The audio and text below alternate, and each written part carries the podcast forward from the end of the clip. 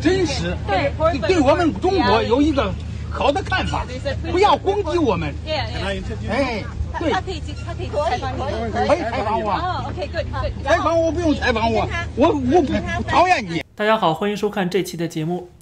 刚刚给大家放的这段视频是外国记者在郑州采访灾情的片段。在视频当中，这位郑州的大叔实在让我觉得太可笑了。他教育这个外国记者，要求他们只能讲中国的好。然后这个记者就问我能不能采访你？可以啊，可以采访我啊。然后大叔一看到摄像机，立马怂了啊，采访我啊，不用采访我，我讨厌你。这段视频其实还有更多的镜头啊，就是这名记者是德国之声的记者，旁边这位女士和他一起采访的啊是美国《洛杉矶时报》驻北京记者苏怡安。据这两名记者在推特上面的描述，他们是到郑州街头来访问当地的这个居民的时候，遭到了几名郑州市民的围攻啊，就是把他围堵了。有的人上前去抢夺他们的设备，还有人高喊要打死他们啊！我们在视频里都可以听到啊，非常清楚。有人错把他们当成了英国的 BBC，以为这个德国记者是英国的 BBC 驻华记者白洛宾，然后甚至拿出了这个白洛宾的照片，说：“哎，你看长得一样，就是他，就是他啊！”准备上前批斗他。现场有一个女士啊，在控制大家的情绪，说：“哎呀，这些外国记者来也是在帮我们的啊，不要激动啊，要冷静。”我觉得他的表现还是不错的。那为什么这些中国人手上会有白洛宾的照片呢？啊，或者说为什么这些中国人这么痛恨 BBC、英国的 BBC 还有其他的外国媒体呢？我们要了解今天的中国共产党的这个政府对中国人的洗脑教育和舆论宣传，并且还要了解中国数千年以来的官本位的传统，还有它的奴才文化啊，那就不难理解这一点了。因为这都是我们看到这些奇葩现象背后的本质。今天就跟大家好好剖析一下。网上有不少的帖子都在煽动这些中国人对外国媒体的仇视，甚至是由官方直接出面，包括河南共青团的微博跟 B 站的官方账号，它上面说线索求助 BBC 在哪儿，并且写了 BBC 造谣。他们还发帖子说老乡们注意了，BBC 来咱河南了。如果在外面碰见了，一定要友好问候一下。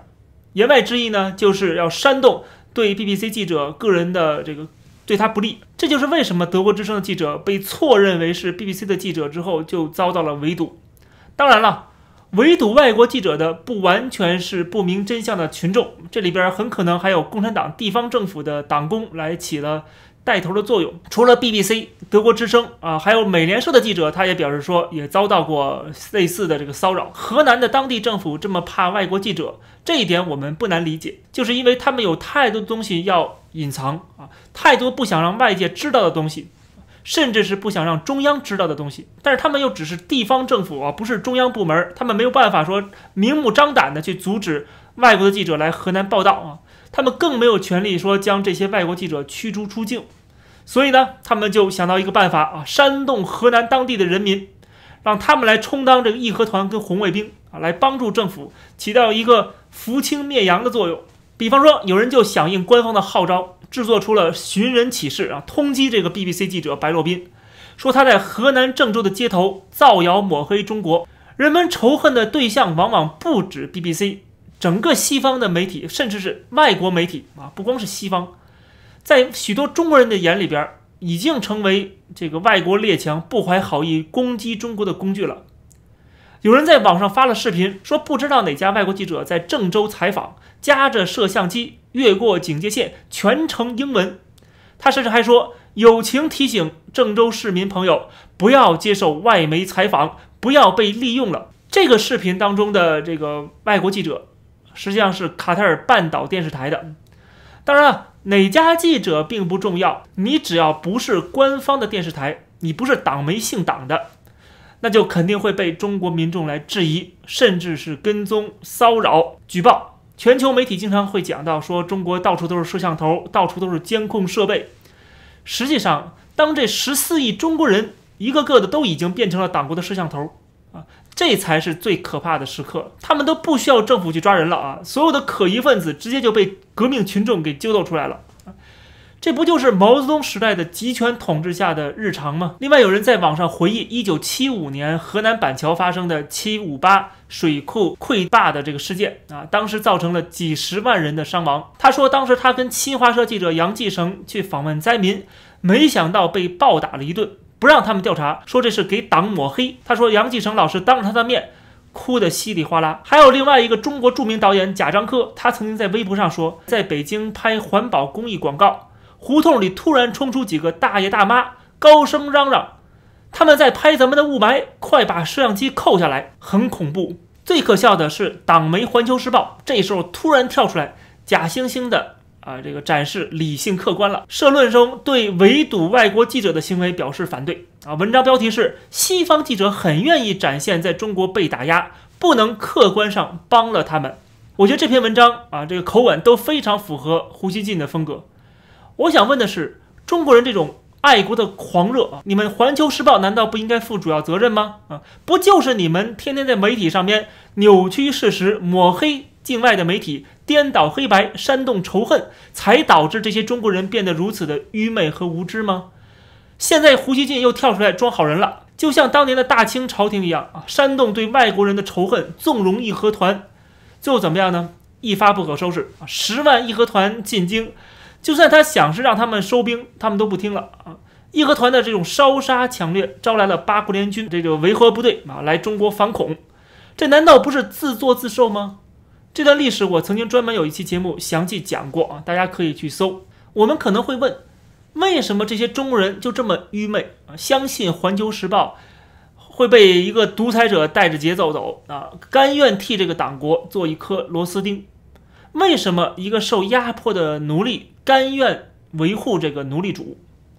一方面呢，他们是从小受到这种洗脑教育啊，通过错误的历史观念，整天给他们灌输某种意识形态。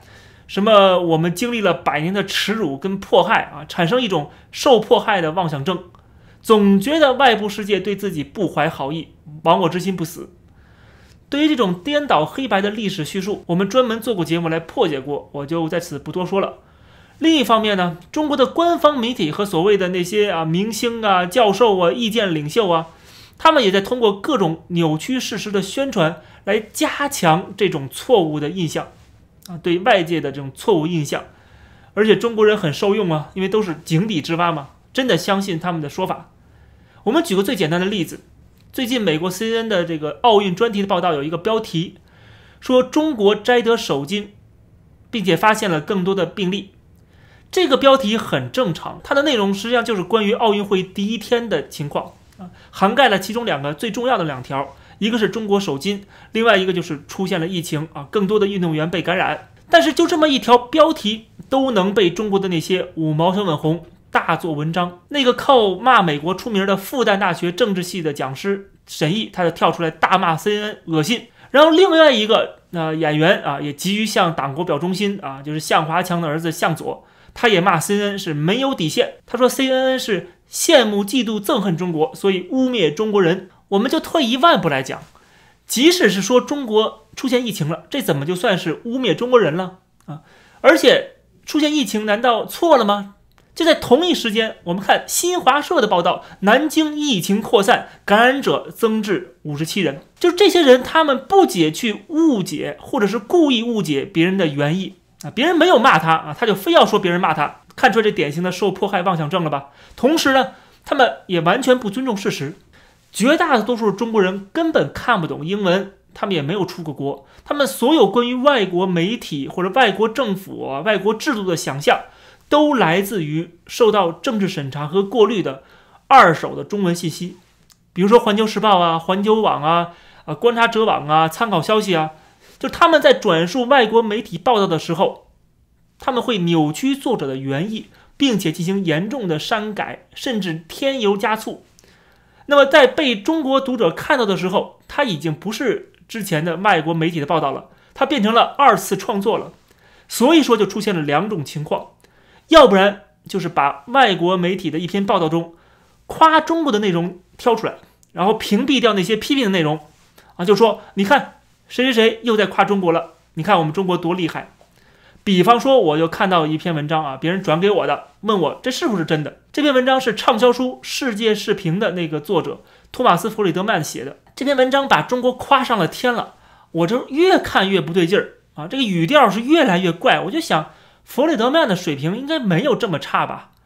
然后我就一对照《纽约时报》的原文，恍然大悟，原来文章的整篇文章的这个后面三分之二都不是弗里德曼写的，这是五毛自己加上去的，但是他署名弗里德曼。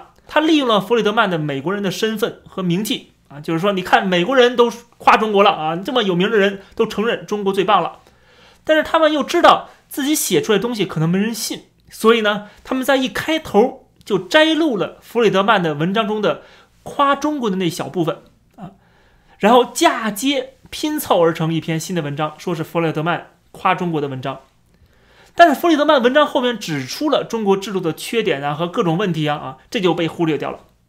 所以说，呃，我看到还有微信上的好友还在转发这篇文章啊，都被骗了。长期你看这些东西，你当然你的这个三观就出现问题了。除了夸中国的，另外还有一个反向操作啊，就是把外国媒体批评中国的地方挑出来，就说你看他们又在攻击中国了，多坏，太坏了。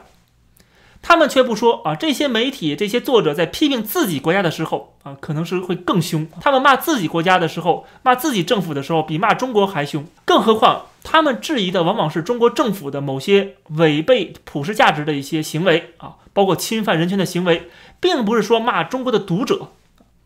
但是中国的这些读者，他就喜欢对号入座嘛，他们会觉得你骂共产党就是骂中国政府，你骂中国政府，你就是骂中国。你骂中国，你就是骂中国人；你骂中国人，你就是骂我。所以说，这个我们经常会调侃这些五毛小粉红啊，就说你是赵家人吗？就是你拥有公权力吗？你是这个国家的主人吗？这么一个没有民主制度的啊，没有主权在民的原则的这个国家，中国的主权跟你有什么关系呢？你们都是朝廷的屁民，自己还没有点自知之明吗？更何况中国的媒体都是党媒啊，是党的喉舌。反而外媒有时候会成为中国人民的声音啊，为民做主。这样的例子实际上举不胜举。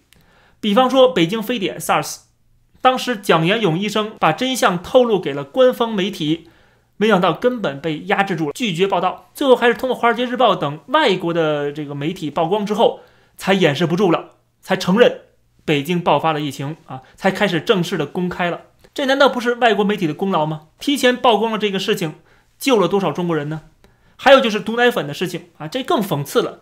中国的总理温家宝自己都被蒙在鼓里边啊，是三鹿集团的海外股东啊，新西兰股东通知了新西兰政府这个事儿，然后新西兰总理告诉了中国国务院啊，说你们家后院着火了啊，赶紧管一管这事儿，才曝光出来，然后才开始调查啊，后来抓了不少人。这个一个国家丢人现眼到这种地步了都，我当时我就想说，这简直是国耻。今天很多的五毛小粉红仍然支持党国体制，反对所谓的资本啊，什么事儿都指责说这是背后有资本的黑手操控啊，这是境外敌对势力啊。这个毒奶粉的事件就很好的证明了这些人的愚蠢跟无知。正是因为有这些境外势力，有这些海海外资本啊，才把这事情曝光出来的。我们其实可以再深一层来看待这种现象。中国人从小在一种一言堂的环境中长大啊，他们只接受一种情况的批评跟质疑，什么情况呢？就是当对方的权力等级比自己高的人，他们可以批评权力小的人。比如说，家长批评孩子可以，老师教训学生可以，警察审讯犯人可以。也就是说，你是否能够批评，完全看权力大小。这些围堵外国记者的中国人，高喊爱国口号的这个所谓的。红卫兵义和团，当他们遇到了本国政府的官员的时候啊，当他们被社会主义铁拳痛击的时候，他们立马就会怂。我们看多少中国的访民，那动不动就给政府下跪啊，比比皆是。毕竟跪了几千年了，让他们站起来太不容易了。毛泽东在天安门城楼上高喊：“中国人民从此站起来了。”实际上是他自己站起来了，他不用再跪别人了。轮到其他人给他这个伟大领袖下跪了，所以说中国人到今天为止都没有站起来过。如果你以为他们遭受了社会主义铁拳的打击之后啊，他们就会幡然醒悟，那你可能就有点太天真了，并不能说是所有人，但是相当一部分人你是永远叫不醒他的。我看到网上有一个人特别讽刺的是说，他的亲戚朋友差点在这次的郑州大雨中遇难，然后呢，他却对这些揭露灾情的人反手就是一巴掌。这个人在七月二十号时候在网上抱怨说，他遇到麻烦了，好朋友被困在东站联系不上，还有一些亲戚是被困在了各地啊。然后他说：“看看被困在地铁里的同胞，我真感到无力，我只能提着心。”却什么都做不了。注意啊，就是同一个人在四天之后就开骂 BBC 造谣。他写道说，目前多家国外媒体在京广路隧道现场采访，鉴于话题敏感，易引起国际舆论高度关注，引发国际舆情，提醒广大群众提高警惕，不私自接受国外媒体采访，不给对方任何断章取义、歪曲事实的可能。他还说要及时报警。保护河南，保护祖国，从我做起。你不知道的话，还以为这个号被盗了呢，换了一个人发的啊。实际上他就是一个人写的。你可以说他是精神分裂，但实际上这就是他的特点，这也是中国人的一个本性的特点。说到这儿呢，我就想到一句名言：“The only good communist is a dead one。”只有死了的共产党人才是好的共产党人。为什么？因为他不忘初心呢。因为你永远改变不了他。他只有为了共产主义献身了之后啊，死透透了，他才是好的共产党员，他才是呃不会去祸害别人、危害这个人间啊。否则的话，他只要他活着啊，一定会试图颠覆现有的秩序，不管是以阶级斗争啊实现共产主义的名义，还是说以这个大国崛起、民族复兴的名义，他总是要造点孽的。有人把二零一二年的一张照片发出来了，感叹这十年来中国人在心态上的变化。这张照片里的中国人一起。联合起来把一个外国记者给捧起来了啊，好让他拍摄的更清楚一些。这是怎么回事呢？这是在宁波发生的一起群体事件，当地人联合起来反对政府兴建 PX 的化工厂，因为在当地已经出现了很多起严重的污染事件了，所以他们抗议啊，要兴建更多的这个 PX 工厂。只不过当时的中国媒体全部晋升啊，政府不允许你报道，只有外国记者能够讲出真相。所以说他们就支持他。虽然这张照片令人很感动，但是我仍然认为这是一个特例。按照鲁迅先生所谓的“啊，从来不忌惮以最坏的恶意来揣测中国人啊”这种精神，我认为这些受害者即使在当时感激外国记者的报道，但是一旦他们的问题得到解决了啊，只要政府一声令下，就可以秋后算账，他们很快就会调转枪头来对付这名。帮过他们的外国记者的，你说这是我想象吗？历史上发生过呀，就像当年的中国的农民一样啊，很多的地主乡绅，他们都是当地的大善人、企业家、慈善家，养活了很多的人。但是共产党一来，给他们打工的这些人一下子就把自己的前雇主打倒在地啊，然后开批斗会啊，甚至声泪俱下的来编造说自己曾经被某某某迫害过啊、欺压过，他们只为了在新政权面前来。想好好表现自己，同时呢还能瓜分钱老板的财产，分田分地真忙。最终的结果是什么？就是数以百万计的地主富农被屠杀，甚至很多人的妻儿老小都没有被放过。共产党和他的教义激发了人性中最恶毒的那一面。当然，这个你用很多的成语可以形容，不管是恩将仇报啊、颠倒黑白啊，还是丧尽天良啊，我这么讲。肯定有人说了，并不是所有中国人都是共产党员啊，也并不是所有共产党人都听党话跟党走的，还是有很多的人头脑清晰、讲常识、有良知啊。当然是如此，我不否认这一点。但是问题是我们如何去区分呢？难道从大海里捞针吗？他们这些。极少数人是否能代表普遍的中国人呢？如果我们了解中国共产党的历史，了解今天习近平统治下的中国的国情，还有就是中国几千年的这个皇权帝制，我们应该知道，今天的中国党国一体，就是共产党、中国跟中国人这三样已经被强行的绑定了，你无法切割。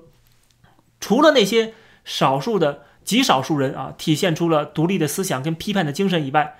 绝大多数的中国人都是随波逐流的。如果今天共产党宣布展开文化大革命宣布开始打土豪分田地，我相信绝大多数中国人一定会支持的，或者说他们不敢不支持。这些永远跟党走的中国人，包括那些在政治运动中的红卫兵，他们难道不算是共产党的帮凶吗？他们难道没有犯下滔天的罪恶吗？面对手无寸铁的北京市民跟大学生，当时在天安门屠杀当中的那些解放军战士，又有几个人把枪口抬高了一寸呢？如果你要非要我找到一个标准来区分的话，啊，觉得说啊不要把中国人一棒子打死的话，那么我就开发出了一套标准。虽然这标准并不准确，但是相对来说，我觉得比较符合事实，就是从中国人当中区分普通中国人和意见人士。然后从普通中国人当中区分党员跟非党员，然后从党员当中区分普通党员和干部党员，然后再从干部党员区分只享受待遇没有权利的和当权者。你越去细分他们的邪恶程度或者是危害程度就越大。